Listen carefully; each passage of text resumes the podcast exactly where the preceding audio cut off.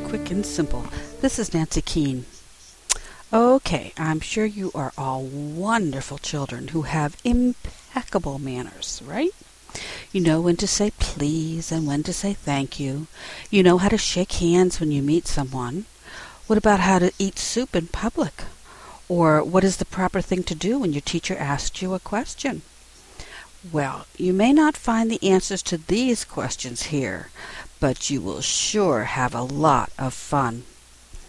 Don't Forget Your Etiquette, The Essential Guide to Misbehavior by David Greenberg, Farrar, Straus and Giroux, 2006.